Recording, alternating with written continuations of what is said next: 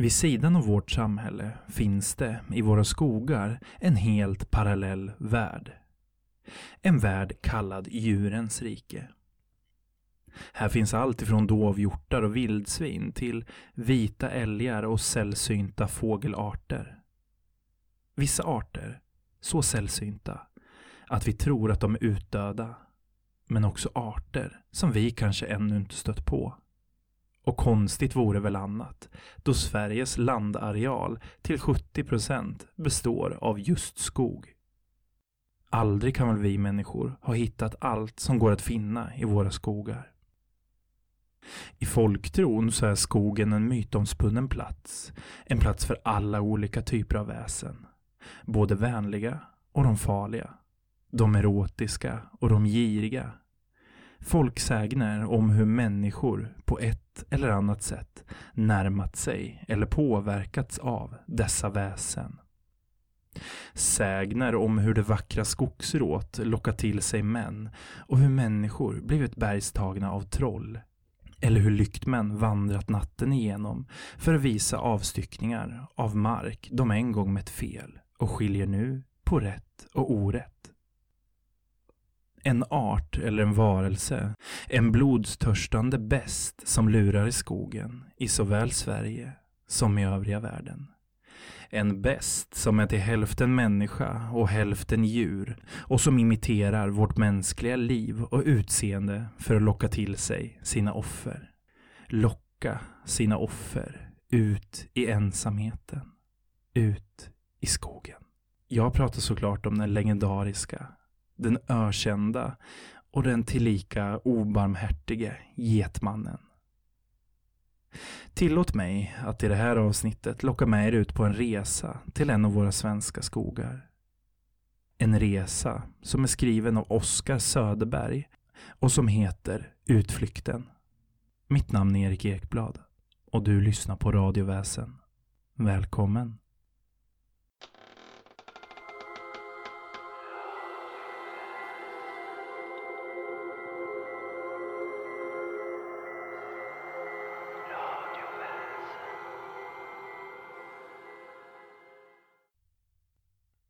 Det här blev långt. Längre än vad jag hade tänkt. Känslorna slår hårt när jag tänker tillbaka, men jag behövde ändå skriva ner det.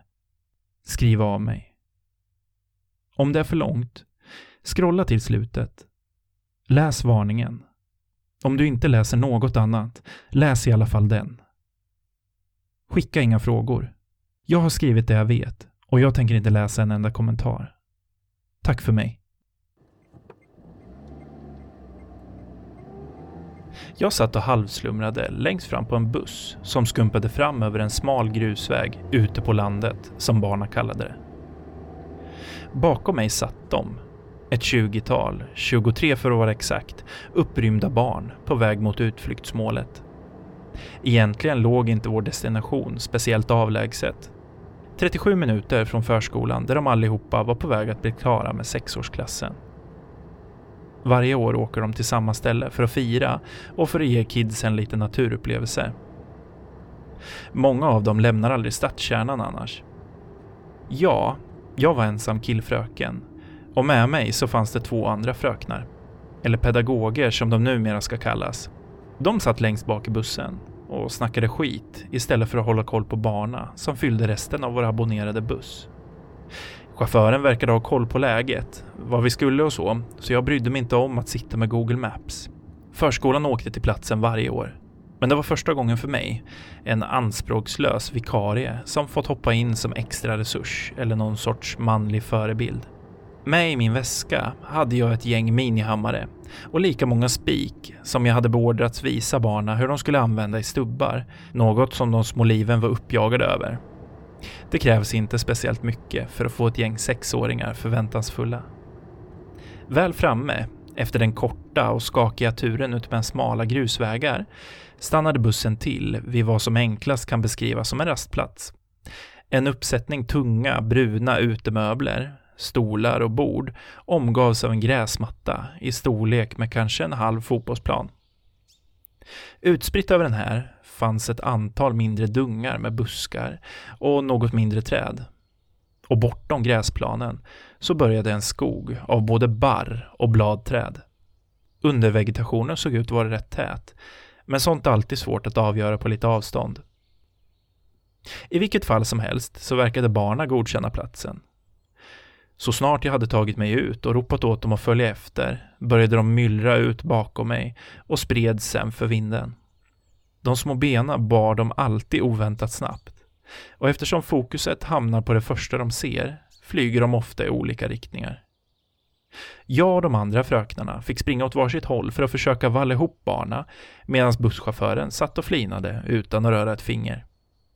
Inte för att jag hade trott att han skulle göra det. Hans jobb var att köra bussen, inget annat. Skriket, följt av snyftandet, kom ifrån ett av de barn som Sara inte hade hunnit fatt. Det var så hon hette, Sara. Jana var den andra pedagogen. Och hon hade vid något tillfälle berättat att hon var tredje generationens invandrare med ursprung i Iran. I alla fall var det Sara som tog sig fram till barnet först för att se vad pojken hade hittat.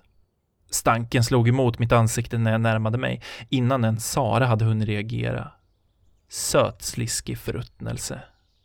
Hon vallade bort pojken och försökte lugna honom. Men han ändå ge mig en blick och en äckelgrimas med en halvt utstickande tunga. Egentligen hade jag inte behövt titta. Lukten var fullt tillräcklig för att jag skulle förstå vad det var. Men ändå så var jag tvungen att se, nyfiken som jag var. Barnen skickade efter Sara innan jag gick de sista metrarna.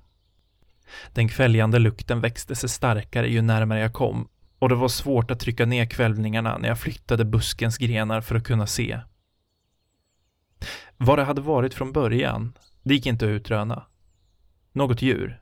Det hade slitits i bitar och stängt ner gräset runt omkring innan det torkat i solen. Konstigt nog hade inte en enda fluga hittat hit. Äckligt var ordet, minst sagt.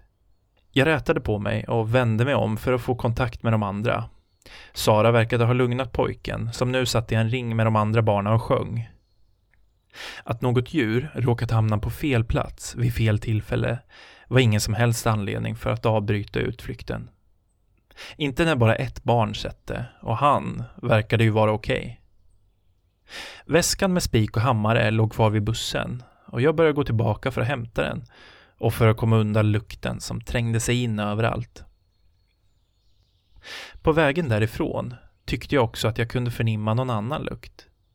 Nästan som en eftersmak av tjockt blod som fastnat på tungan. Det var något med den som gjorde mig illa till mots, men den känslan, den fick jag trycka undan. Jag var inte där för att hålla på och larva mig. Jag hade inte hunnit mer än att dra axelremmen till väskan över huvudet innan nästa skrik kom.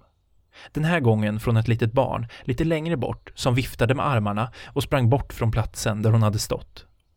Ett stycke högt gräs denna gång. Jana var snabbast den här gången och hade precis hunnit fram när ännu ett barn utbrast något med hög och ljus stämma bort till vänster, nära skogsgränsen. Barnen som var i närheten skruvade på sig och mötte min blick med stora ögon, osäkra på hur de skulle reagera. Jag ropade högt nog för att alla barn skulle höra. Kom hit till bussen allihopa! Jag väntade där och lät alla samlas runt om mig, framschasade av Sara och Jana. När alla var på plats tog jag till orda igen, med ord riktade både till barna och fröknarna. Vänta här så tittar jag efter vad som står på. Allt är bra och ni behöver inte vara oroliga. Mina ord verkade ha effekt på fröknarna. De båda log åt mitt håll innan de satte sig på huk för att prata med barna på deras nivå. Ett trick som man lär sig tidigt i yrket. Själv la jag ner väskan igen för att med långa kliv ta mig över gräsmattan för att se vad som egentligen stod på. Precis när jag hunnit fram till en liten dunge bortom där första upptäckten gjordes så slog en ordentlig vind upp mot mig med riktning från skogen. Den vedervärdiga stanken, som förut knappt varit kännbar bakom förruttnelsen, tog nu överhand. Jag var tvungen att stanna och koncentrera mig för att inte spy rätt upp och ner på gräsmattan med en hel förskoleklass som publik.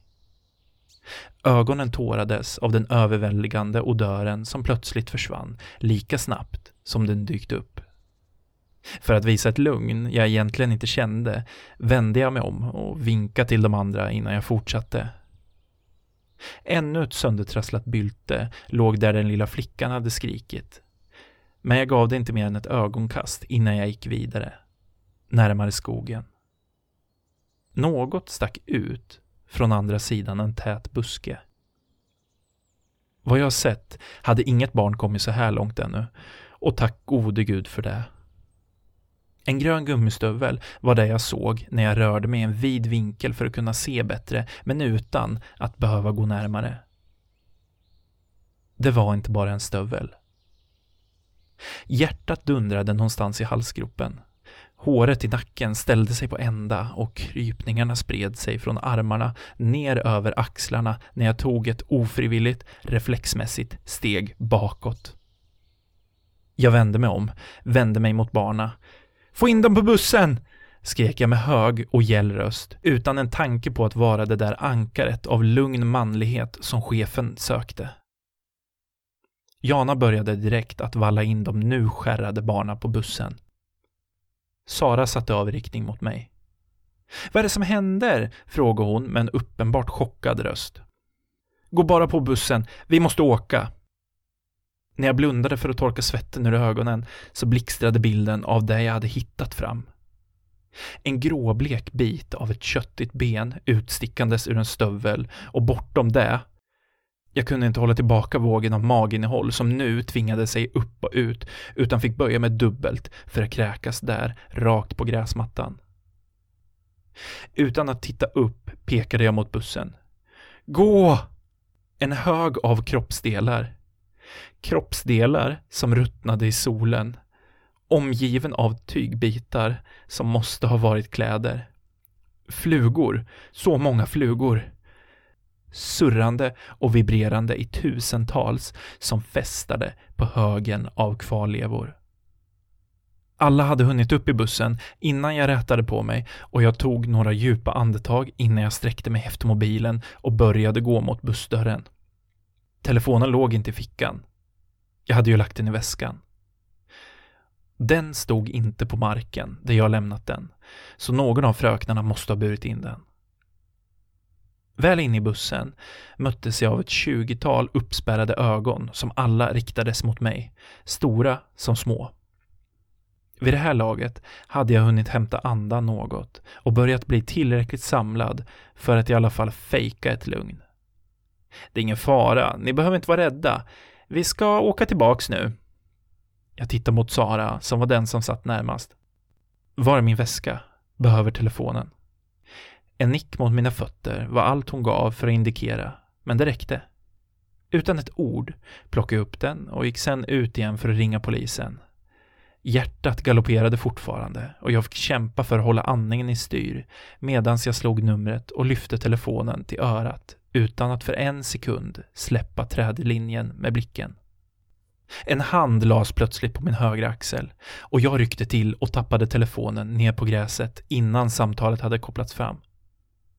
Det är Olle, sa Sara när jag böjde mig ner för att hämta upp telefonen igen. Nu blossande röd om kinderna och irriterad över min reaktion. Va? sa jag, utan att titta upp, samtidigt som jag lyfte telefonen till örat i tid nog för att höra ett klick. Personen i andra änden måste ha lagt på. Ska de verkligen göra så vid nödsamtal? Olle! utbrast Sara igen. Vad är det med Olle? snäste jag tillbaka. Irritationen över hennes chockframkallade tröghet blandat med min egen stress gjorde att jag inte hanterade situationen speciellt bra. Men ibland får det fungera ändå. Jag tog ett djupt andetag och la min hand på hennes axel i ett försök att lugna ner Sara till en nivå där hon i alla fall kunde prata sammanhängande. Så, fick jag säga till slut. Vad är det med Olle? Jag antog att hon menade någon av ungarna, det var första gången jag var på just den här förskolan, så jag hade liksom ingen koll på deras namn ännu. Hon spärrade upp ögonen, tog ett djupt andetag innan hon utbrast. Han är borta! I ett gällt skri.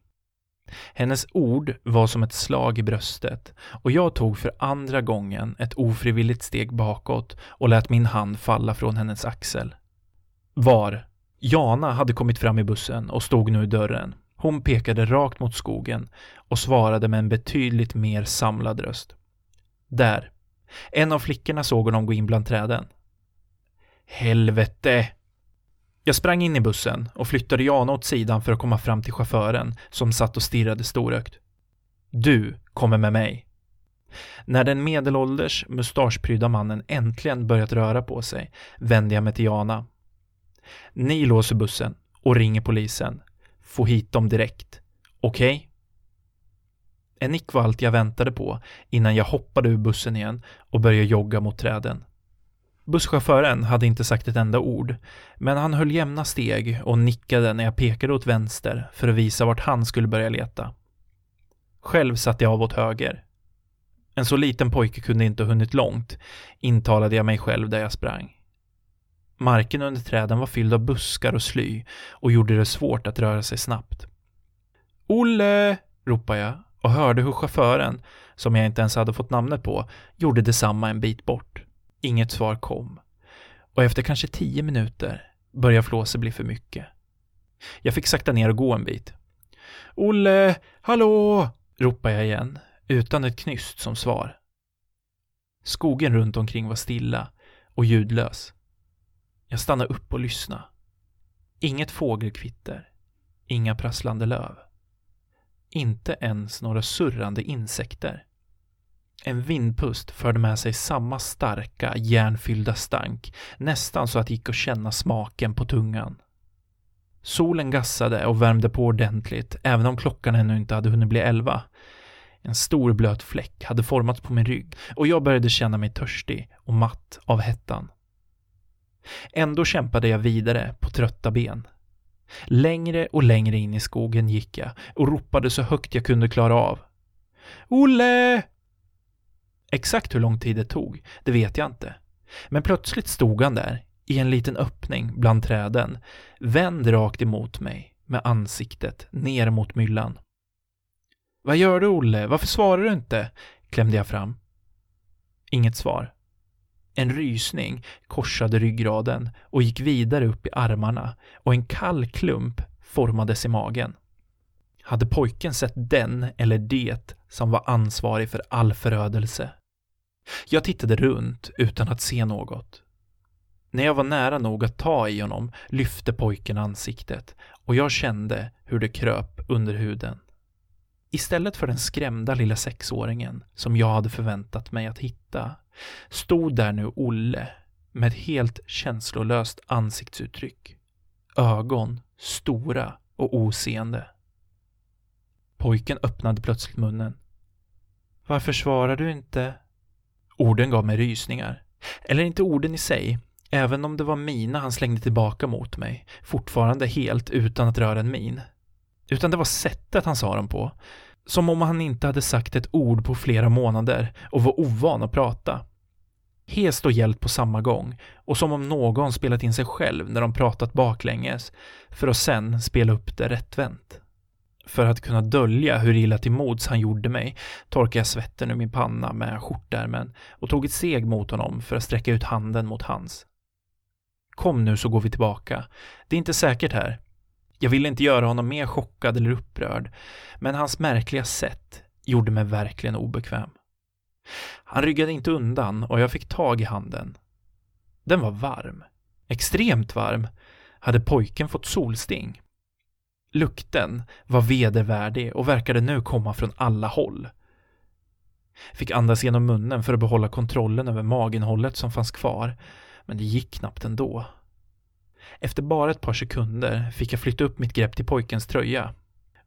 Olles hud var så varm att den inte gick att hålla i. Feber? Vad hade egentligen hänt pojken här ute? Jag vände mig från honom. Kom nu, sa jag och drog lite lätt i armen. Just nu ville jag inget hellre än att komma därifrån. Varför var du så tyst? Olle stod kvar. Han stretade inte emot vad jag kunde se när jag vände mig tillbaka, utan stod bara där utan att röra en min. Olle, frågade han med samma egendomliga stämma. Just samtidigt knakade en gren till och busschauffören dök upp från ingenstans. Jag hör dig prata. Är det bra med honom? Han nickade åt Olle. Jag ryckte på axlarna. Jag vet inte. Han svarar inte ordentligt och är obehagligt varm. Tror han är sjuk. Vi måste få med honom tillbaka, men han vägrar röra på sig. Men bär honom då, fick jag till svar. Att få sällskap lugnade mina stackars nerver avsevärt. Chauffören var en normal punkt i en annars helt sjuk situation. De oseende ögonen förändrades inte det minsta när jag gick runt honom för att föra armarna runt hans smala bröstkorg.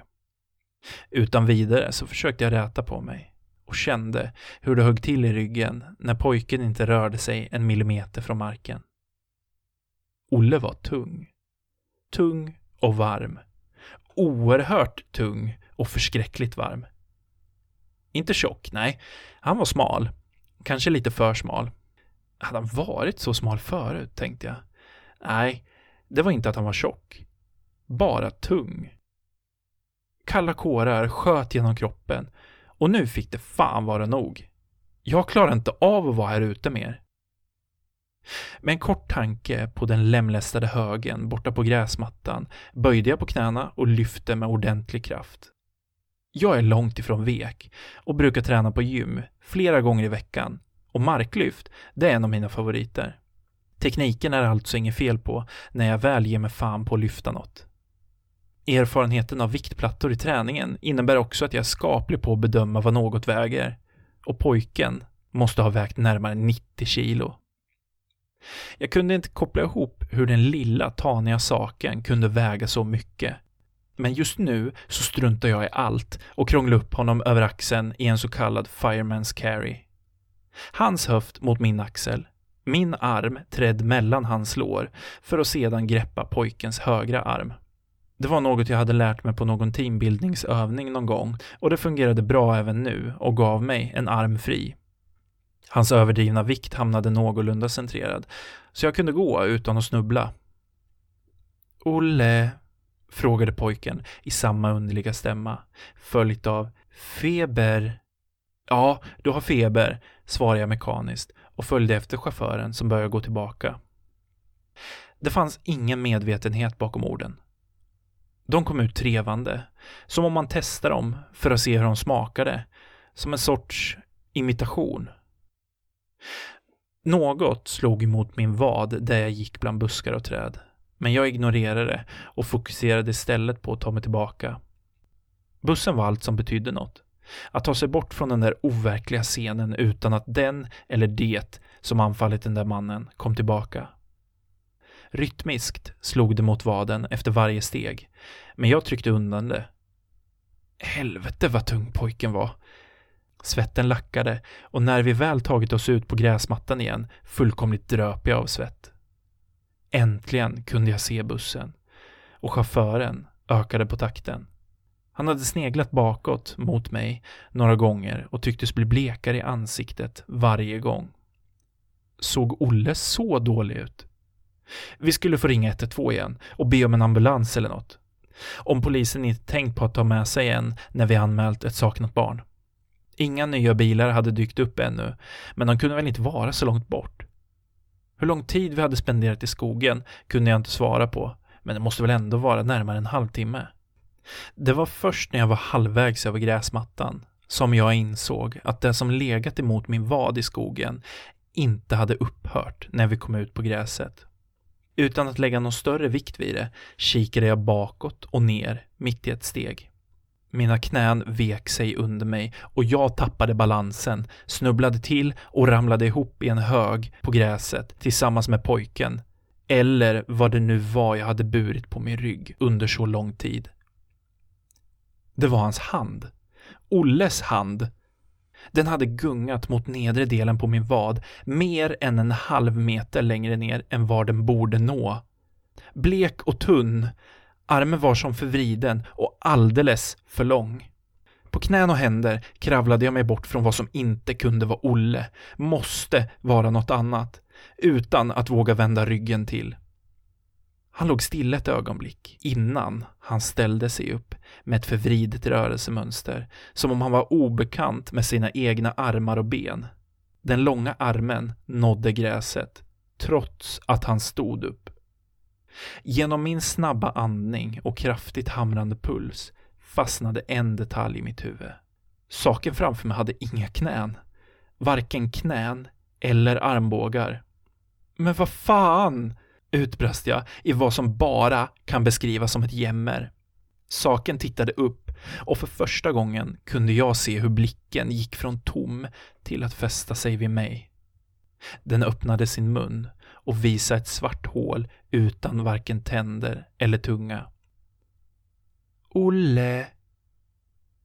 Namnet kom där inifrån, från gapet, men munnen rörde sig inte utan det var nästan som att det spelades upp inifrån. Jag flydde. Utan en tanke tog jag mig upp och sprang sista biten till bussen utan att se mig om. Barnen trängdes i fönstren som vette åt mitt håll, men de verkade inte förstå vad det var de såg. Jag bankade på dörren som chauffören hade stängt om sig. Släpp in mig! Den gled upp i slow motion och jag slängde mig in så fort en stor nog springa hade öppnats upp. Stäng! Stäng!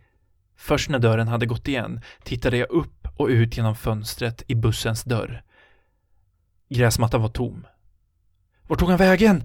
Halvskrek jag desperat till chauffören och Jana som rört sig fram mot mig. Vem? frågade hon med lugn röst. Olle! Det var ju inte Olle. Det visste jag. Men vad skulle jag annars säga? Hon tittade rakt in i mitt ansikte med stora bruna ögon. Vi försökte ringa er, men samtalet kopplades inte fram. Olle är redan här. Han kom fram från en buske. Han var lite ledsen, men är okej nu. Jag blinkade till oförstående, ställde mig upp från där jag legat på golvet och bytte en blick med busschauffören som ryckte på axlarna. Han försökte verka nonchalant, men nog fan såg jag skräcken i hans ögon. Jag sa inget, utan vände mig mot bussen där barna satt och stirrade på mig med gråten i ögonen. Jag skrämde dem. Jag? En bit bak i bussen satt pojken som måste vara Olle. Olle? ropade jag desperat mot honom. Ja, svarade en liten pojkaktig stämma. Han gav mig ett nervöst leende. Istället för att säga något mer till pojken vände jag mig tillbaka till chauffören igen. Åk, kör för fan! Han skakade på huvudet till svar. Ingen nyckel. Kan inte göra mer än att stänga och öppna, sa han med darrande stämma och la till. Inte ens låsa. Nyckeln! Var är nyckeln? gormade jag ut. Istället för att bli lugnare av att ha kommit in på bussen hade stressen bara blivit värre. Att se lilla Olle sitta där på bussen ökade bara obehagskänslan och äcklet höll på att ta över fullständigt. Vad hade jag burit på? Jana tittade på mig som om jag vore galen och började prata sakta med en lugn röst som hon dock inte kunde hålla en kant av rädsla borta ifrån. Sara har nyckeln. Jill behövde kissa, så de gick ut tillsammans. Vi tänkte inte på att jag skulle ta någon nyckel. Hur är det egentligen? Vad har hänt? Helvete! Kunde de inte hålla dörren stängd och låst som jag sa åt dem? Kissa! Nu är de där ute själva. Eller inte själva. Ute där med den där saken, med missfostret. Jag hann inte tänka efter förrän jag var utanför igen. Nyckeln till bussen var allt jag kunde tänka på och för att få tag på den behövde Sara komma tillbaka med flickan innan odjuret fick tag på dem. Ett ljud bakom bussen fick mig att rycka till och jag tittade däråt. Men en våg av lättnad sköljde över mig. Polisen. Två bilar stannade precis bakom där bussen stod parkerad och fyra uniformerade män steg ut. Den närmsta hade ett leende på läpparna som smälte när han mötte min blick för att istället bytas ut mot ett avvaktande uttryck. Hur var det här då? frågade han med auktoritet i rösten. Herregud vad bra att ni är här, sa jag med andan i halsen. Det är något här. Ni måste hjälpa oss iväg. Vad menar du? Det var en av de andra polismännen som frågade. Han hade stannat bredvid den första medan de andra två hade tagit sig upp på bussen. De tittade på mig misstänksamt och jag svalde hårt. Deras ankomst hade lugnat mig, men inte tillräckligt för att tänka mig för innan jag pratade. Om de inte själva råkat ut för den mänskliga, men ändå helt omänskliga varelsen skulle de aldrig tro mig, utan skulle ta det hela som att jag var galen. De andra hade inte sett tillräckligt för att kunna styrka något. Helvete. Det hade gått för lång tid. Jag borde ha svarat redan. Och poliserna blev allt mörkare i blicken när Sara kom tillbaka med flickan som hade behövt gå på toa. En av de poliserna vid mig gick åt sidan för att prata med henne alldeles bredvid, så nära att jag kunde höra.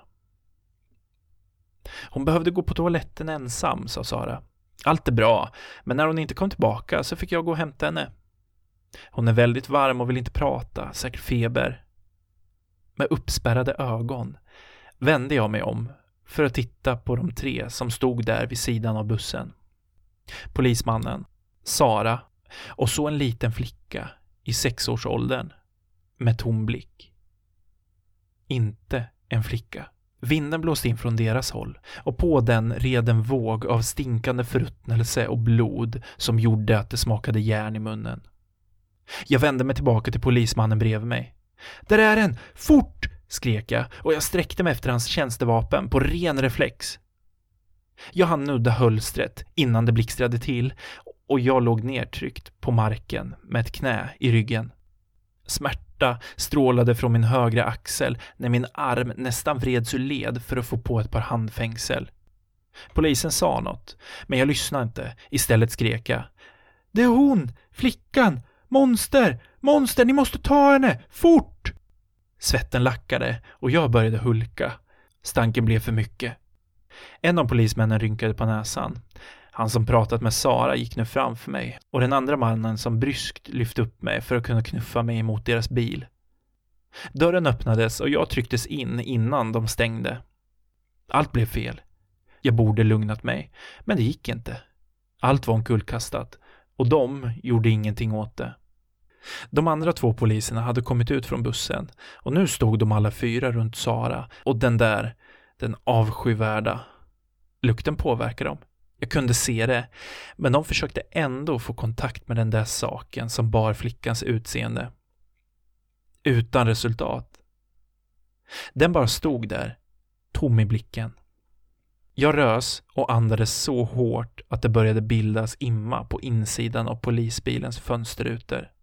Efter ett tag gav de upp och Sara ledde upp den, det, upp i bussen. Efter ytterligare ett par minuter så åkte de iväg. De fyra poliserna stod kvar ett ögonblick och pratade innan de kom tillbaka.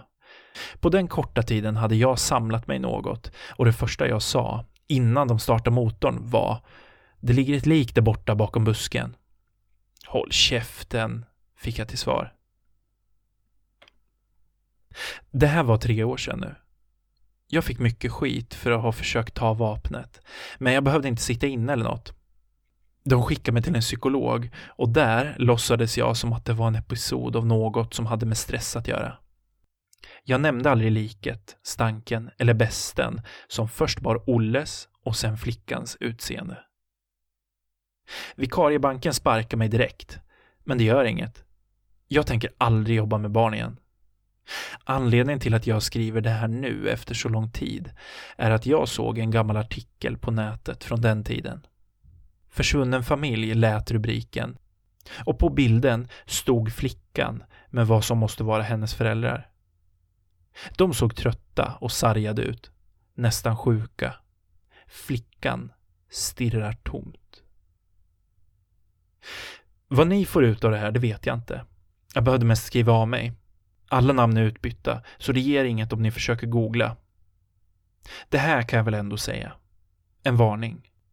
Om ni stöter på stanken, sötsliskig förruttnelse, så tjock bloddoft att den fyller halsen så att ni knappt kan andas. Spring. Spring som fan och se till att inte släppa varandra ur sikte.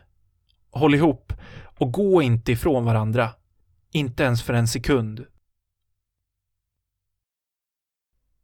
Våra skogar kanske inte är så oskyldiga, så fridfulla som de verkar.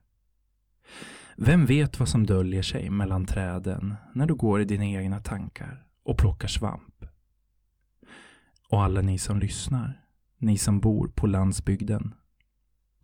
Vet ni en mörk oktoberkväll som denna vad som befinner sig i bäckmörkret, bara en halv meter utanför fönstret och som tittar, känner observerar er minsta rörelse. Dolt i mörker. Dold där ni inte kan se eller känna dess närvaro. Som medlem på Patreon får du ta del av ännu mer information och legender om Getmannen. Stort tack till alla er som har tagit er tid att lyssna på det här avsnittet. Och jag hoppas verkligen att vi hörs igen om två veckor. Jag skulle bli jättetacksam om ni tipsar vänner och bekanta om den här podden om det är något ni gillar. Och likaså om ni går in på iTunes och ger mig ett betyg. Om du har en berättelse eller en upplevelse som du vill dela med mig så är du mer än välkommen att mejla mig på radiovasen gmail.com eller skicka ett meddelande på sociala medier där jag heter Radioväsen. På återhörande.